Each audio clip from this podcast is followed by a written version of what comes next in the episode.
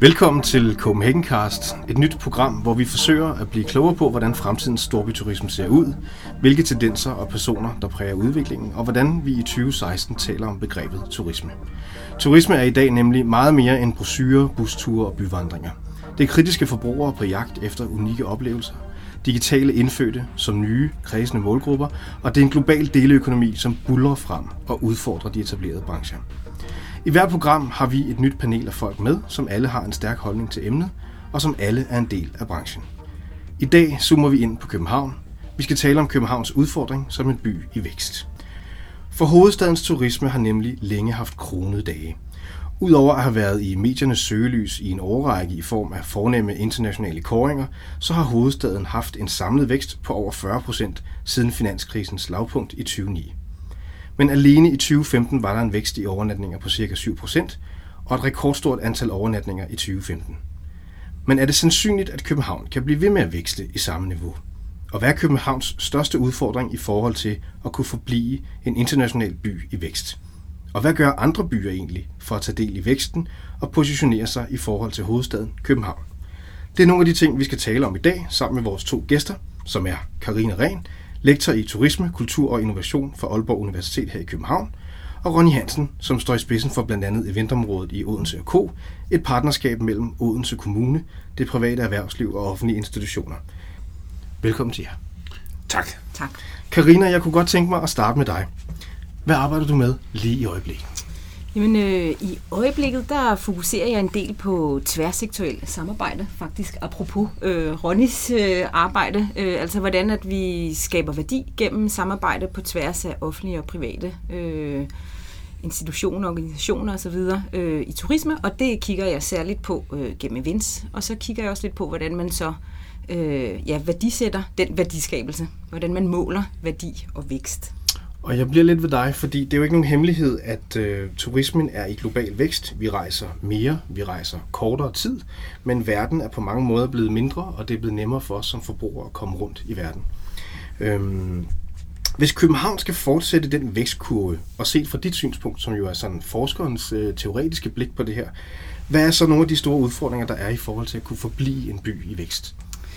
Altså, jeg tror, at man, det kunne måske være interessant, hvis man kiggede lidt på, hvad det er, vækst skal. Altså, er vækst et mål i sig selv, eller er det et middel, øh, også et middel til andre ting? Og der er turisme interessant som industri, øh, fordi at den, øh, hvad kan man sige, at den, den også har en masse at gøre med byudvikling og samfundsudvikling og erhvervsudvikling. Øh, så, så vækst i sig selv er ikke øh, altid kun målet, men også et middel til andre ting. For eksempel, som vi har set i København øh, i mange år, livability, bæredygtighed. Øh, at turisme faktisk også skal være et mål til at løfte livet i byen. Og der tror jeg, at den her udfordring, som du siger, øh, hvad er udfordringen med en, konst, eller en, en buldrende vækst eller en, en, en stærk stigende vækst, er, øh, hvornår begynder, eller kan vi risikere, at der kommer et, øh, et afbræk, altså det simpelthen bliver for meget af det gode, øh, og at den der vækst ligesom ikke længere, øh, hvad kan man sige, har et overflow eller et spillover til, til resten af samfundet, til resten af byen. Men hvis vi bliver lidt sådan i den der lidt øh, overordnede vækstsnak, hvad er det så for nogle faktorer, der gør, at vi ser den vækst i den globale turisme i øjeblikket? Altså, en rigtig vigtig øh, faktor, det er de her B R I C-lande. Øh, altså Brasilien, øh, Rusland, Indien og Kina og Sydafrika, øh, som, øh, som ser en øh, stigning i middelklassen, altså folk, der øh, har fået råd til øh, og mulighed for, eller råd til at rejse og fået mulighed for at rejse på ferie, øh, og som også har fået en, kan man sige, kulturel orientering mod det at rejse. Øh, og det er et kæmpe vækstlag i turismen, øh, og det som har gjort, at inden for de sidste tre år, så er de årlige rejsetal steget til over en milliard om året. Så, så det er i hvert fald en, en stor faktor, og så er det også det, at vi andre, øh, os som har rejst i årtier, faktisk bliver ved med at rejse, og også i stigende grad rejser. Ser du øh, en tendens til, at vi rejser på nye måder, eller er det stadigvæk, man kan sige, de klassiske måder at rejse på, som, som vi sker? Er det gruppeture og det, der kører, eller hvad er nogle ja. af de tendenser, der kører? Altså, for ligesom at holde det sådan forholdsvis simpelt, tror jeg, man kan se, at der er to tendenser. Der er øh, det, man kunne kalde den umodne eller uerfarne rejsende, som ikke har prøvet at rejse. Det kunne typisk være øh, en øh, kineser, for eksempel, der for første gang rejser ud af Kina, eller ud af, af de lande, der ligger relativt tæt på, på Kina, som altså for eksempel tager til Europa. Øh, Det er en, en klassisk turist, altså en masse turist, som gerne øh, har sådan rimelig koncentreret rejse, øh, rejsemønstre. Og, øh, og så ser vi på den anden side den mere modne, kan man sige, turist, som øh, har rejst meget, øh, som måske rejser meget ofte. Øh, og det vil også være en mere mangfoldig turist, som rejser på mange forskellige måder. Okay. Og Ronny, nu springer vi lige over til dig, fordi vi bliver lidt i vækstsporet. Du har blandt andet ansvar for eventområdet i Odense, hvor du de seneste par år jo har gjort rigtig mange tiltag for at virkelig at sætte Odense på verdenskortet, arrangeret markante begivenheder, som også skaber blivende værdi for, for borgere og erhvervsliv i byen. Hvordan går det med væksten i Odense? Øh, det går sgu ikke så godt, Emil. det, øh, altså, Odense har jo en, en, en ikke helt nem historie på i løbet af de seneste år blev ramt relativt hårdt øh, i, i, i en recession, øh, der var. Særligt fordi, at vi har nogle meget øh, hvad kan man sige, øh, fysiske, industrielle øh, arbejdspladser, som forsvandt simpelthen, og som jo ikke kommer igen, så der skal redefineres en hel del. Når vi kigger på væksten, så er den på trods af rigtig mange tiltag ikke øh, accelererende derover lige nu, heller ikke øh, den arbejdsløshed, vi gerne vil øh, mindske. Vi kigger... Det er simpelthen fordi, det er for tidligt. Altså, det, det, tiltagene er ikke slået igennem nu. Vi kigger på en række indikatorer i stedet for, og det ser heldigvis rigtig, rigtig godt ud. Så derfor så tør jeg godt sige, at, at det bliver en, en del bedre. Vi kigger jo blandt andet på, hvilke brancher, der fortsat, øh, eller hvilke brancher, hvor der bliver faktisk skabt vækst, og hvor der bliver skabt arbejdspladser, kontra dem, hvor der så siver noget fra. Så for at sige det lidt groft, så, øh, så kan det godt være, der er, der er lidt, en lille stigning i arbejdsløsheden nu, men det er fordi, at nogle af de sektorer, som er under afvikling, smider flere, end vi lige nu skaber i, i, i de nye sektorer, men de nye sektorer har en accelererende vækst, og derfor så er vi ikke, man kan sige, nervøse. Det er, det er et skib, der ligesom skal vendes øh, relativt langsomt. Men det vil sige, det skal jo i hvert fald lige slås fast, du arbejder jo også for Odense Kommune og ansat af Odense Kommune, og det er jo også et initiativ, som er igangsat øh, kommunalt, men mm. med en masse partnere. Ja. Men det lyder som om, at man har is i maven og en langsigtet strategi her. Ja, det må man sige, og, og, og den slags, altså, arbejdspladser er jo ikke noget, der bliver skabt fra det ene år til det andet, og vi har været i gang i knap to år nu. Men vi kan se en vækst inden for de sektorer, som vi øh, tror på og satser på og kan se øh, fremgang i, og derfor øh, så har vi netop den her is i maven. Samtidig så er erhvervslivet øh, meget glade, og der er nogle meget sådan, øh, vi måler på, hvor optimistisk man er, og der er der en meget stejl kurve opad, og det er jo det er jo af vigtigste betydning, det er jo derude, arbejdspladserne skal laves. Hvis man kigger på Odense og noget af det, som, som du også har haft øh, hænderne rigtig meget øh, nede i materien på, det er jo sådan set at, at få nogle, tiltrukket nogle begivenheder og få skabt noget liv og noget opmærksomhed i byen. Kan du ikke fortælle lidt om det arbejde? Jo, det kan jeg godt. Altså, Odense har jo haft øh, også internt lidt øh, problemer. Altså, når man spurgte øh, borgerne i Odense, hvor glade de var for at bo i byen, så lå man nede og rodede omkring øh, Randers og Esbjerg. Ikke? Og det er jo... Øh, Det er jo skidt, kan jeg jo sige, når jeg selv kommer fra Esbjerg Kommune. Æm, der er simpelthen en selvforståelse, der skulle, der skulle vendes rundt. Og så havde man måske heller ikke det største udbud af sådan, øh, større events. Øhm, Udover de her mange erhvervstiltag, der er lavet, så har man så også lavet en, en strategi om, at man vil tiltrække store events, for dels at skabe, skabe noget øget bystolthed, få nogle flere gæster, altså accelerere turisme naturligvis, men også øh, for at skabe noget positiv omtale rundt omkring øh, i verden. Og det var så det, jeg blev hentet ind til, og det første, vi gjorde, det var simpelthen at analysere, analysere, analysere, analysere på eventmarkedet generelt, på de styrkepositioner, der var i Odense, på de mulige partnere, der var af aktører i Odense, og så derfra øh, lave en bruttoliste på, hvilke events vi kunne tænke os at tiltrække. Og hvis vi så kigger på, på Odense som, som by, også i sådan et turismeperspektiv, hvor man jo så øh, på mange måder jo er en, er en slags lillebror, endda meget tæt på København. Hvordan arbejder I med den der position i forhold til København? Jeg tror faktisk, at positionen er ved at ændre sig. Det er, vi kan sige, vi er midt i en strategiproces, og derfor er det lidt svært at fortælle om, men jeg kan, jeg kan fortælle, hvad, hvad mine egne observationer, øh, som så står lidt mere for egen regning. Øhm, det er klart, at vores turisme ligger sig meget tæt op ad København, og for mange af dem, jeg arbejder med internationalt, øh, er det ikke rigtig lykkedes at adskille København og Odense endnu, fordi det er jo en times togtur, altså det er jo, det, det er jo bare en del af København. Og det er klart, øh, jeg tror, at man vil se fra Odenses side også, at vi i højere grad ved samarbejdet lægger sig op af København.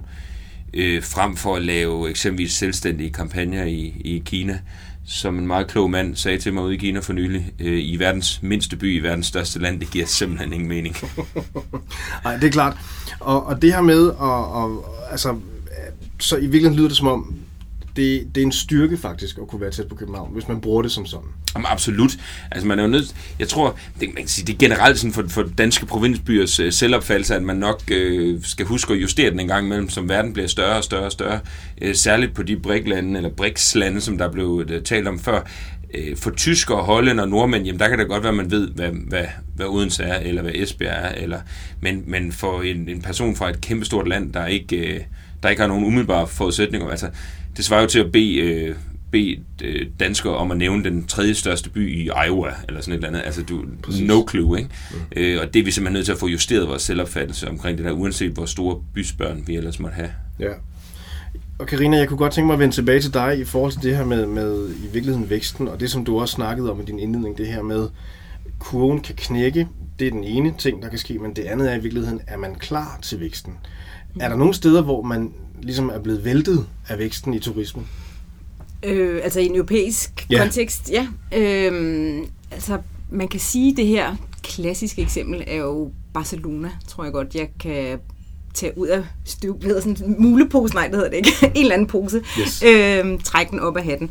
Ja, øh, vi tager hatten, yes. Vi tager hatten, yes, øh, som jo for snart femogtyve år siden var vært for Olympiaden i tooghalvfems, øh, og det blev sådan, nærmest en mytologisk skifte, hvor at øh, Barcelona blev transformeret til det, fra den her slidte havneby med høj arbejdsløshed til at være et rigtig funky sted med strande og gang i den og kultur osv. Og, øh, og siden da er det kun gået, øh, gået opad og fremad, øh, og Barcelona er i dag en af de mest besøgte byer i, øh, i, øh, i Europa. Øh, og det er jo fantastisk for væksten, øh, som også fortsætter.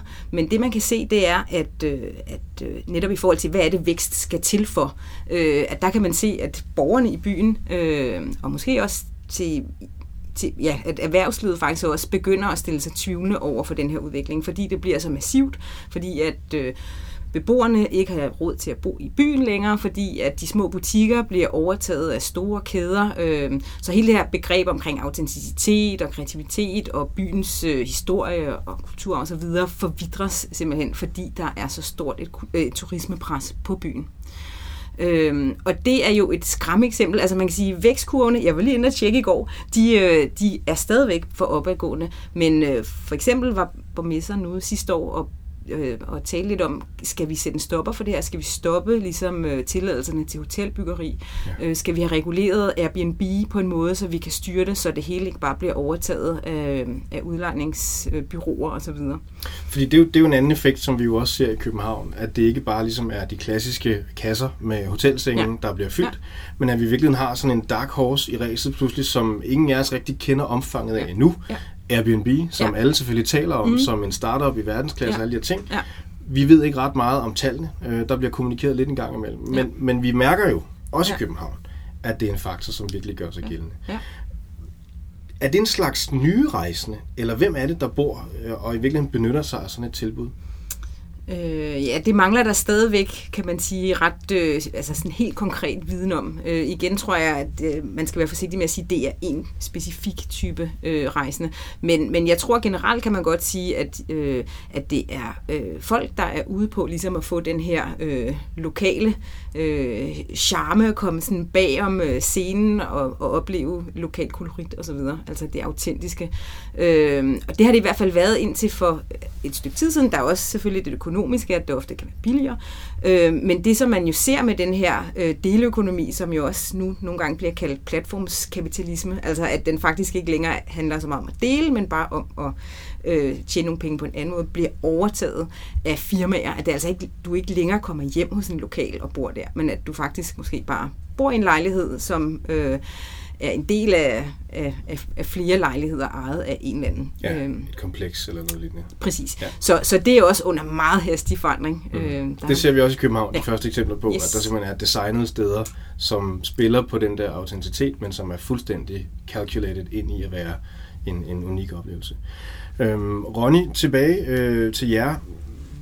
det her brandingbegreb for byer, og det her med også at positionere byer, hvordan er branding for Odense, og hvad er det for nogle knapper, I skruer på i forhold til det?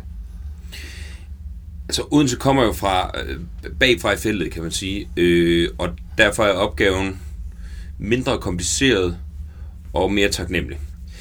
Øh, I første omgang handler det jo om at overbevise andre mennesker om, at Odense ikke er kedelig, og øh, det har heldigvis ikke været så svært. Øhm, der hvad, er, hvad har I gjort? Jamen, vi har sørget for, at der ikke var kedeligt. Nej, vi har jo arrangeret en, en... Sidste år havde vi Danmarks historiens to største festivalintroduktioner. Henholdsvis Tinderbox med seksogtyve tusind gæster og Karusel med niogtyve tusind gæster. Øh, det var sådan et ret stort slag i, i dynen, kan man sige.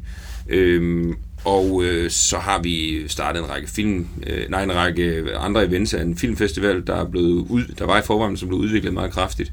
Vi har lavet et samarbejde med N B A, altså den amerikanske basketballorganisation, øh, som nu laver events i Odense også, og vi har øh, lavet nogle store hestesports-events, med, altså, med, altså femogtyve tusind gæsters hestesports-events, øh, som har været meget givende for os også. Så vi har lavet en masse store events, der har tiltrukket en masse forskellige mennesker, der har fået et nyt øh, blik på Odense. Men det er tilbage til den langsigtede strategi om i virkeligheden at, at blive ved med at vise ting frem og fortælle en, en ny historie i virkeligheden og printe sig ind i hovederne på folk. Ja, man kan sige, at den er både kortsigtet og, og, og langsigtet. Altså, den er jo langsigtet øh, i sig selv, men den har haft en kortsigtet effekt også, i og med, at det er gået meget stærkt med at ændre opfattelsen. Altså, det har virkelig været over, positivt overraskende, hvor hurtigt det har kunne lade sig gøre at ændre opfattelsen af Odense. Vi har virkelig skabt momentum hurtigt, øh, og det har jo selvfølgelig haft dels noget med god eksekvering, et rigtig godt hold, der laver det, men det har jo også noget at gøre med, med hvor man kommer fra i, i, i feltet, ikke? Nu kommer du lidt som en, en, en, en udefrakommende i en industri, som på mange måder er meget klassisk og præget af nogle klassiske strukturer og en meget, meget fast definition af, hvad turisme er. Ja. Du kommer fra et, et musikmiljø og har været direktør i Pumpehuset og har arbejdet på Vega og lavet masser af events selv. Hvad kigger du på som inspiration til rent faktisk at sparke til bolden og rykke byen et nyt sted hen?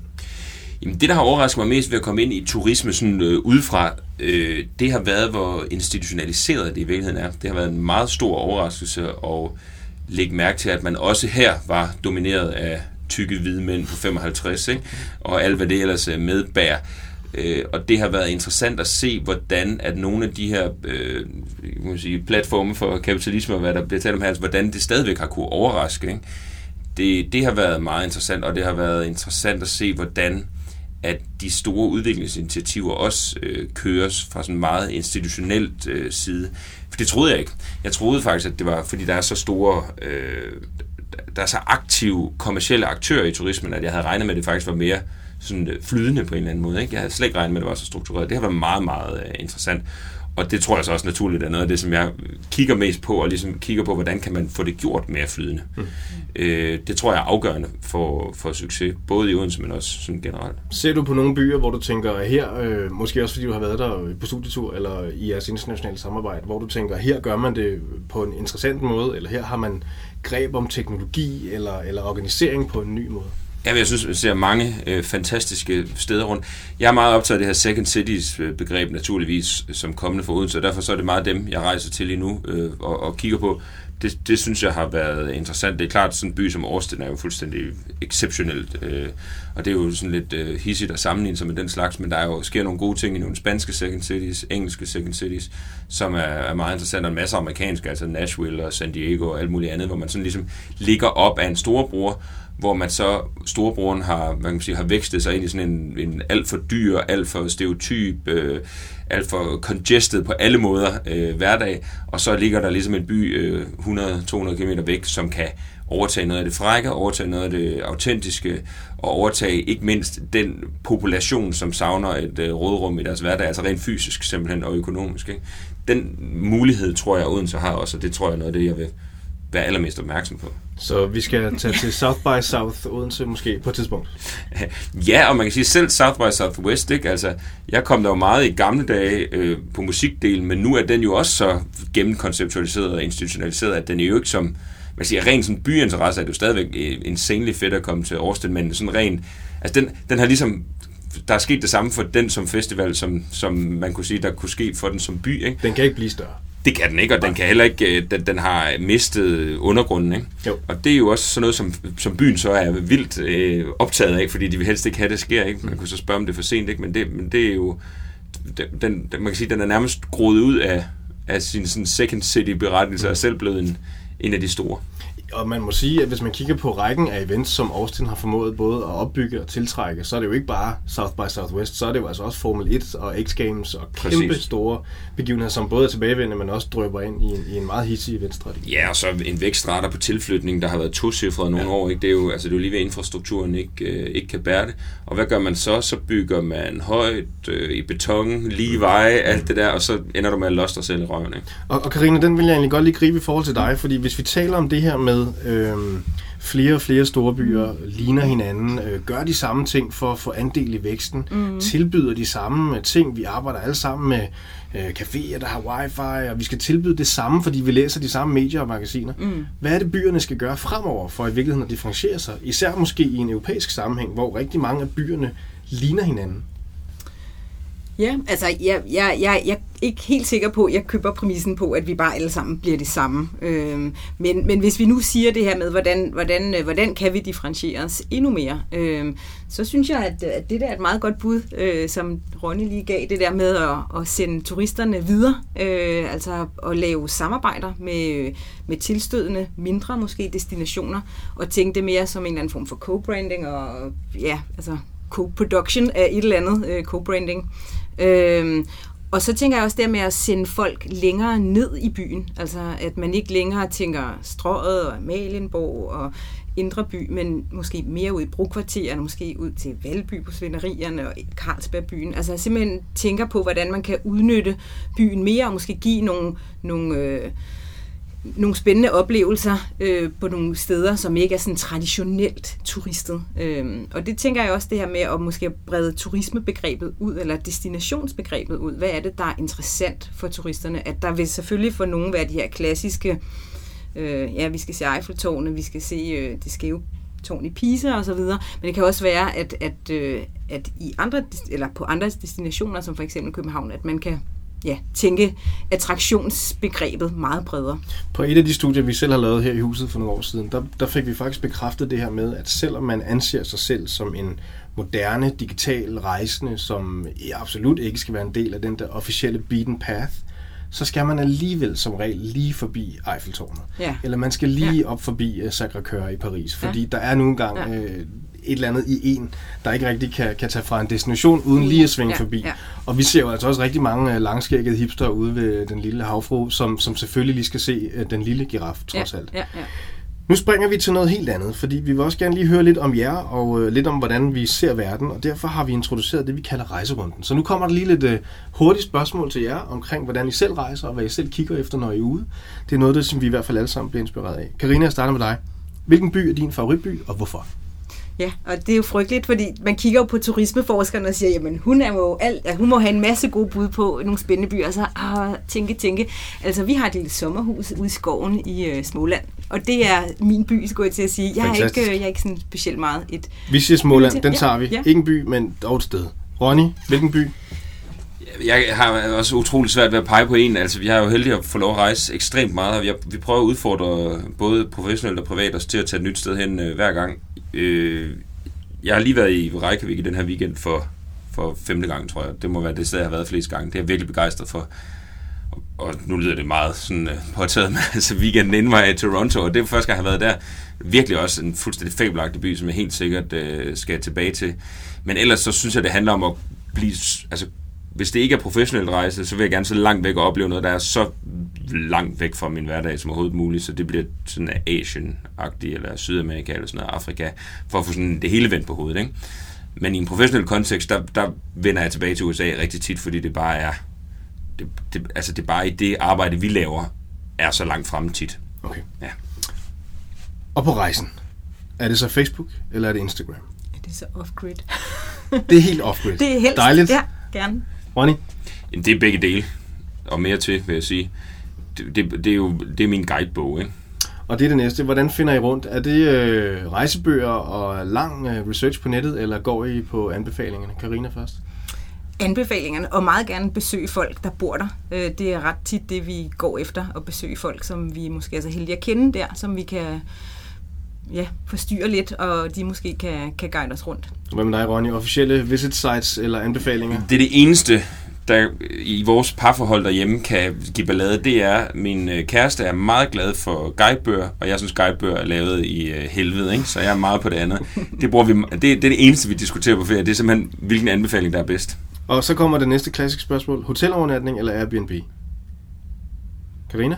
Jeg, jeg har aldrig prøvet Airbnb. Jamen, jeg er jo simpelthen sådan en totalt outdated forsker, det kan jeg godt høre. Slet ikke med på bilen. Hvem er Ronny? Det har du. Ja, og det er faktisk så måske den anden ting, vi diskuterer lidt. Altså, når jeg er på ferie, så vil jeg på hotel, og jeg vil have service, ikke? Øh, og jeg mener sagt, at man kan finde butikhoteller, der er lige så autentiske som Airbnb. Øh, og fruen er markant mere til, til Airbnb. Jeg synes, der er en masse spændende del i det. Vi tager til L A om fjorten dage på sådan ferieferie privat, og øh, i storbyerne der, der er Airbnb altså dyrere end hoteller nu. Det er meget interessant. Altså Los Angeles lige nu, der kan du få et markant bedre hotel, end du kan for booket værelse på Airbnb. Meget interessant. Interessant. Og så skal vi kigge lidt på teknologien, for det er jo også noget, det vi alle sammen taler om i, i hele rejseindustrien. Der er rigtig mange startups, og jeg skulle hilse at sige, at hvis vi fik en dollar for hver gang, vi fik en e-mail med nogen, der havde forslag til en app til turister her i byen, så ville vi være holdende mænd. Har I sådan en favoritrejse-app, Carina? Nej, det der har jeg ikke. Der bliver simpelthen rystet på hovedet. Nej, ja, Nej. Jeg har jo totalt miskrediteret mig selv. Du lever aldrig noget med smart tourism med mig mere. Hvem har Ronny? Ja, altså jeg bruger Yelp og, øh, og TripAdvisor meget, når jeg er i et land, hvor det, er, øh, hvad kan man sige, hvor det stadigvæk fungerer efter hensigten. Så er der jo lande som U S A, hvor, hvor altså, der er jo mennesker ansat til at lave falske anmeldelser på de her, og, og så mister det jo, og så finder man videre til noget andet, ikke? Så for eksempel laver jeg tit sådan geotracking på location og ser, om folk har lagt positive billeder op, eller hvad de har. Hvis der er tredive mennesker de sidste to døgn, der har lagt et super glad billede op af dem med den burger, så synes jeg, det er en rimelig god anmeldelse. Så det er sådan lidt en meta-anbefalingssite, øh, ikke? Men det er jo som, som regel forskellige lande, ikke? Jo. Men jeg er helt vild med sådan nogle recommendation-apps, jeg elsker dem. Vi springer nu til det, som vi har valgt at kalde Københavnerrunden, for os lige at få fokus tilbage på, på det, vi også er sat i verden for at gøre opmærksom på. Og det er sådan set lidt øh, jer to, som øh, i hvert fald den, den teoretiske ekspert, og også blikket udefra på København. Jeg kunne godt tænke mig at høre, når I kigger på det, hvad er det værste ved København? Carina? Jamen altså, jeg er jo born and raised og totalt biased. Jeg kan slet ikke... Øh, altså jo, hvis man skulle sige, så er det andedammen, ikke? Så er det det her med, at vi er enormt selvfede, og synes, ja, som jeg selv lige gav udtryk for, synes bare, at det her er et rigtig fedt sted at bo, og det er et fedt sted at vise frem til andre, og vi cykler rundt, og vi sådan, synes selv, at det her med ja, vind og blæst og sådan noget, det er ligesom en del af oplevelsen. Altså, det, det er svært at tale og sådan noget, så det kan måske godt være, at, at, at vi sådan, jeg har det med, at, at, at den her historie er lidt måske sådan en ja, autokommunikation, at vi kommunikerer meget øh, til os selv, om os selv, om hvor fede vi er. Vi kommunikerer primært om de tre måneder, hvor byen er rigtig rar at være i. For eksempel, ja. Hvad med dig, Ronny? Ja, jeg er fuldstændig på niveau. Altså, noget af det, dels når jeg kommer fra udlandet, men også når jeg kommer fra ud fra provinsen, det er simpelthen den der entitlement uh, righteous feeling, som er så massiv i København. Det, altså det der med, at man stadigvæk sådan får lyst, altså man, man, man ser sådan, og i overført betydning i København, sådan klap kineser på hovedet, nej, var I søde, I kom her med jeres fjollede rygsæk og sådan noget. Altså, det, den er verdensmesterfølelse, ikke? Den er bare så forkert, men den er så indgroet. Hvad så noget af det bedste? Det bliver vi også nødt til at tale om, Carina. Jamen jeg synes jo, det er jo, det er jo del af det, at det er jo bare et ret fedt, skønt sted. Det er fedt at være med børn, og det er et, et, det, altså, der er det her livability. Altså, det kan godt være, at det er et tal på et indeks, men jeg synes helt klart også, at det er en fornemmelse, det her med, at, at man kommer hurtigt rundt. Altså, jeg har ikke noget sådan begavet helt anderledes bud. Altså, jeg tror, at det, det bud, som mange vil komme med, det her, vi cykler rundt og kommer, eller jeg ved ikke, om vi kommer hinanden med, men vi kommer i hvert fald øh, rundt, og der er plads og luft. Og, når vi kører ja, eller sådan. Ja, præcis. Men der, Ronny, har du ja. nogle ting, hvor du tænker, når du står i Austin eller står i Toronto og tænker, okay, det her, det har København i hvert fald? Ja, altså, en ting, der altid rammer mig, når jeg kommer hjem, det er det her med, at, at folk har det godt. Altså, det er, jo, det er jo så måske et dansk fænomen, men det er altid det, der er rarest ved at komme hjem, ikke? Det, det synes jeg virkelig, det er. Og så synes jeg, en ting, som er rigtig vigtig, og som man kunne have en lang strategisk øh, diskussion om, også i turistperspektiv, det er, at der stadigvæk er mulighed for at skære ud. Altså, det er ret vigtigt for mig, at den her nye puritanisme, som man rammer i alle hovedsteder rundt omkring i verden, presser os, men ikke har slået igennem endnu. Det synes jeg også er voldsomt vigtigt for København. Altså, jeg kan godt lide at se en øh, sømand komme dallerne ned klokken tolv om formiddagen og sådan noget. Det synes jeg er vigtigt for en storby, at man har den der øh, dynamik, ikke? Og det kan, altså, det, altså for helvede mand, New York og alle mulige andre steder, må ikke engang ryge ude for en barn længere, altså det er jo helt forfærdeligt, ikke? Og det er jo en del af det, vi gør, når vi tager på ferie, det er jo, at vi kobler af og skrejer lidt ud, og det synes jeg, der skal være plads til. Og hvis man så kigger på sådan måske lidt mere fagligt, nu var det jo meget personlige holdninger her, hvad er det så København mangler for i virkeligheden at måske tage det næste skridt, eller være klar til sådan morgendagens turisme, Carina? Mm, ja, altså hvis, ja, man kan sige, hvis man lige nu lavede det der skel før med, at der er den her masseturisme, og så er der det der mere sådan autentisk, altså jeg tænker, at vi mangler den der ikon, eller ja, vi har selvfølgelig den lille havfru, men vi ville da ønske, at vi havde noget, der var endnu mere ikonisk. øh, så et, et nyt... Øh, Et ja. varemærke? Eller? Ja, eller et arkitekturlandmærke. Ja. Øh, noget i den stil. Altså, hvis man nu skal tænke sådan helt ud af boksen. Mange af turisterne synes jo sådan set, at københavnerne er ikoner, når vi så går til dem. Det er rigtigt. Men det er, jo, ja, det er så måske over i den anden... Øh, ja, øh, ja nej, nej, det synes jeg var ret interessant, du sagde det. At de mm. synes, at, at københavnerne er ikoner. Det, det oplever ja, vi i hvert fald ja. tit bliver besvaret ja, som ja, en af de store ja, oplevelser ja, i byen. Det er jo ja, netop ikke ja, at have været oppe i Eiffeltårnet ja, eller set ja, Colosseum. Det er faktisk oplevelsen ja, af København. Ja. Så det er den der hverdagslivet og det her med, at jamen, de cykler virkelig rundt, og de gør det også, mens de ryger, så de gør det ikke kun for helbredets skyld. Det er godt nok mærkeligt. Eller sådan, øh, ja. Hvem dig, Ronny? Hvad, hvad, hvad er det, byen mangler? Øh, jeg synes egentlig, at København på mange måder er en, en, en, en ret øh, perfekt by. Jeg synes, øh, at man kan sige, den samme udfordring, som Øh, Odense har med ikke at skulle jagte København. Den samme udfordring har København med ikke at skulle jagte Paris, London og New York, ikke? Jeg synes netop, at, øh, at det her med, at, at der er øh, højt til loftet og sådan nogle ting, og at, at, at det er lidt skævt stadigvæk, det synes jeg er vigtigt at holde fast i, ikke? Så øh, jeg er klart mere distortion end Eurovision-agtig, hvis vi skal snakke omkring de der mainstream ting, ikke? Der synes jeg, man stadigvæk har sådan en strategisk udfordring i forhold til, hvad man vil jagte som by, ikke? Og der... Øh, Det, det tror jeg sådan bliver den helt store udfordring, altså man simpelthen bryder med øh, den der strøm, man bliver slæbt mm. med af mainstream-turismen. Ja. God pointe. Og hvis jeg lige må tilføje noget, der synes, jeg synes, det sådan ligesom laver det her loop ind i, i spørgsmål omkring vækst. Altså er væksten ligesom et mål i sig selv? Er det noget, vi skal ligesom bare have de her høje vækstrater? Eller vil vi noget med væksten? Altså vil vi også noget med at udvikle turisme i forhold til at udvikle vores by og udvikle vores erhvervsliv og udvikle de her samarbejder på tværs? Det synes jeg er rigtig interessant, hvis turisme ikke bare bliver mål i sig selv, men måske også et redskab til at leve bedre i byen. Altså det synes jeg kunne være rigtig fedt, hvis man blev endnu skarpere på at, at, at få det ligesom øh, sat bedre system, eller arbejde mere med det i hvert fald. Og det lader vi sådan set være udgangsreplikken på en uh, rigtig god snak, synes jeg. Uh, Carina Rehn, lektor i turisme, kultur og innovation for Aalborg Universitet i København, og Ronny Hansen, nu siger jeg det på engelsk, General Manager for Experience Economy i Odense Kommune. Tak fordi I vil være med i vores podcast. Selv tak. Selv tak.